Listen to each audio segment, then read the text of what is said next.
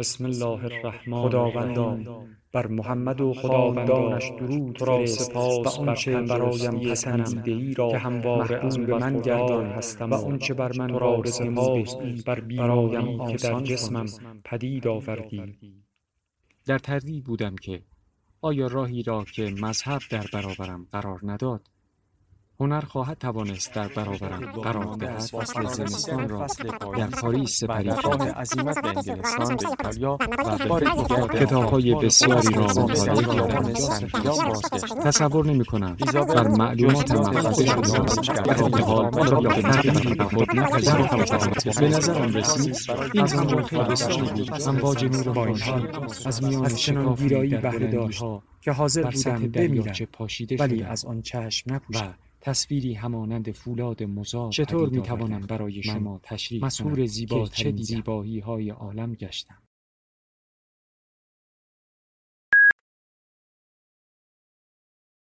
کتابشنو.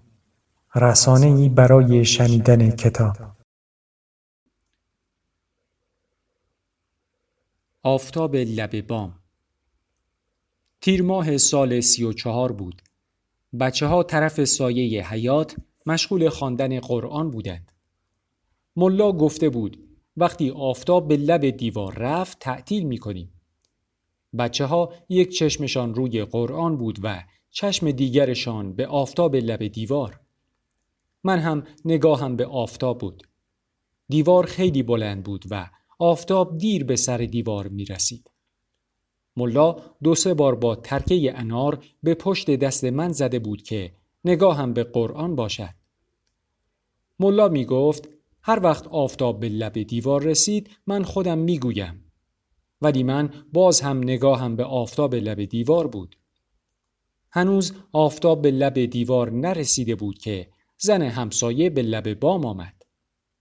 از دیوار پشت بام همانجا که باید آفتاب غروب می کرد ملا را صدا زد و بی مقدمه گفت حسین را آزاد کنید برود. پدرش مرده است. من خیلی نمیفهمیدم این که پدرم مرده است یعنی چه. ملا مرا آزاد کرد و من به خانه رفتم. مادرم گریه می کرد و با کمک همسایه ها لباس سیاه به من پوشاندند. من هم به جمع یتیمان کوچه پیوستم. حسین، حسن، نورسته و ملوکه بیبی بی هلی شش بچه معصوم قاسم اصفهانی و آقاولی عاشق مدینه و مندلک و خواهرش بتول و پسرهای سید آقای حکاک و مندلک تزرجانی و بقیه همگی پدرانشان مرده بودند. کوچه پر بود از زنهای بیوه و بچه های یتیم. اما مادر من همیشه مثل شیر ماده می غرید و می گفت بچه من یتیم نیست. من خودم هم پدرش هستم و هم مادرش. در طول سالهای بعد چندین و چند بار مادرم با مردها و زنهایی که مرا یتیم نامیده بودند دعوا می کرد و همین حرف را تکرار می نمود. فردای مرگ پدرم یکی از همسایه ها آقای احمد انتظاری برادر آمهدی بزاز مرا سوار دوچرخه کرد و به مسجد ریگ در خیابان شاه یا قیام فعلی برای مجلس ختم پدرم برد. من تا اون روز اموهایم را ندیده بودم و در آنجا دو تا مرد بودند که دیگران گفتند اینها اموهایت هستند و چند نفر از مردهای بزرگتر که آنها هم پسر اموهایم بودند. ولی نه آنها به من چیزی گفتند و نه من به آنها. من دو سه روز به ملا نرفتم. بعد از چند روزی به ملا رفتم و دوباره قرآن را شروع کردم.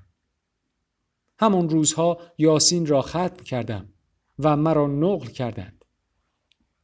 گویا پول داخل نقل کم بود. فردا ملا به من گفت پهلوی شپشوها بنشینم و من اولین اعتراض جدی عمرم را کردم. فریاد زدم که من چپشو نیستم. من چپشو نیستم.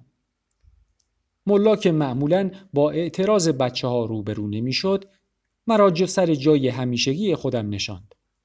ظهر به مادرم گفتم ملا می‌خواست مرا پهلوی شپشوها بنشاند.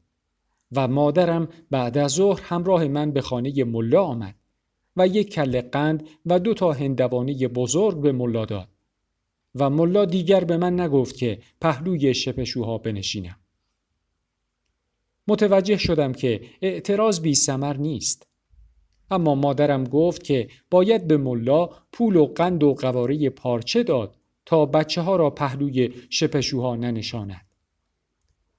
مبارزه شدید برای تعیین جایگاه اجتماعی من آغاز شده بود. احساس می کنم که هنوز هم این مبارزه ادامه دارد. این مبارزه همیشگی است.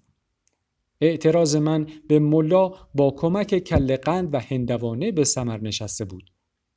این درسی بود برای تمام عمر که با اعتراض رشوه هم باید داد. کوچه پر بود از زنهای بیوه.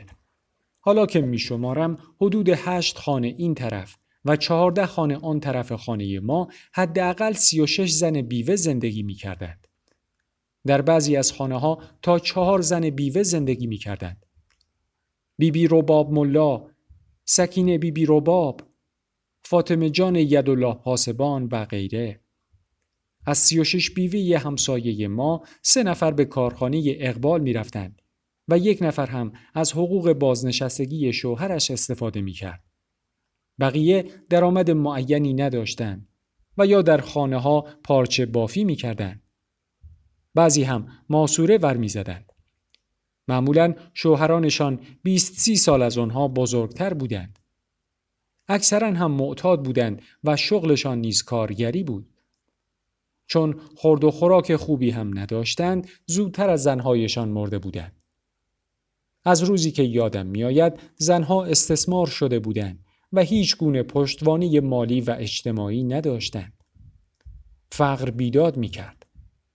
اکثر آنها در اتاقهای خانه های بی آب و برق زندگی می کردند و در اتاقهایی که تا نصف بیشتر فرش نداشت.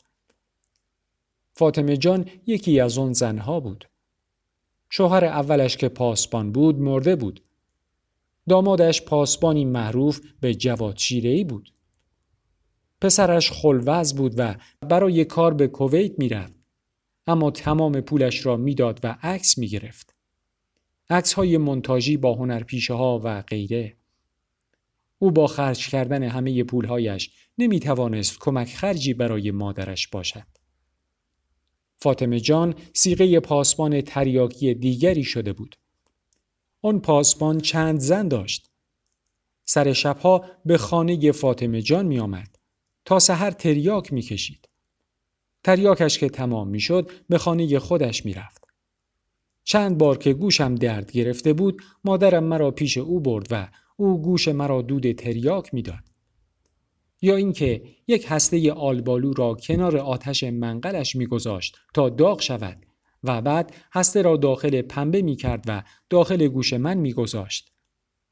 وقتی این پاسبان هم مرد فاطمه جان ماسوره ور می کرد. آقا رضا وکیل و سادات چند دستگاه بافندگی برقی آورده بود. ولی ماسوره را زنهای محله با کمک چرخ نخریسی انجام می‌دادند. زنها با چرخ مخصوص ماسوره ور می کردند. ماسوره ور کردن یعنی نخ را از روی کلاف روی ماسوره می آوردن و ماسوره را روی دستگاه بافندگی برقی می گذاشتند تا پارچه بافته شود. فاطمه جان به طور متوسط روزی پانزده ریال درآمد داشت. با این پانزده ریال نمی توانست گوشت بخرد. آش بی گوشت و بی روغن یا کم روغن درست می کرد. چیزی شکم پرکن و بیخاصیت و مزه. یک قابلمه بزرگ آش درست می کرد و آش را در کاسه های مختلف می ریخت و برای چند روز خودش سهم بندی می کرد. این غذا برایش مزه نداشت و لذتی از خوردن آن نمی برد. وقتی که سیر می شد بلند بلند صد تا فحش می‌داد و می گفت آ خدا من سیر شدم. حالا چی؟ روزی مادرم به فاطمه جان گفته بود فاطمه جان یکم گوشت بخر بریز توی آش تا خوشمزه شود. فاطمه جان هم گفته بود من گوشت دوست ندارم. روزی آقای وکیل و سادات صاحب کارخانه گوسفند کشته بود و کمی گوشت برای فاطمه جان فرستاد. او گوشت را پس داد و گفت من گوشت دوست ندارم. 27 سال بعد از مرگ شوهر اولش یدالله پاسبان برای فاطمه جان حقوق بازنشستگی تعیین شد.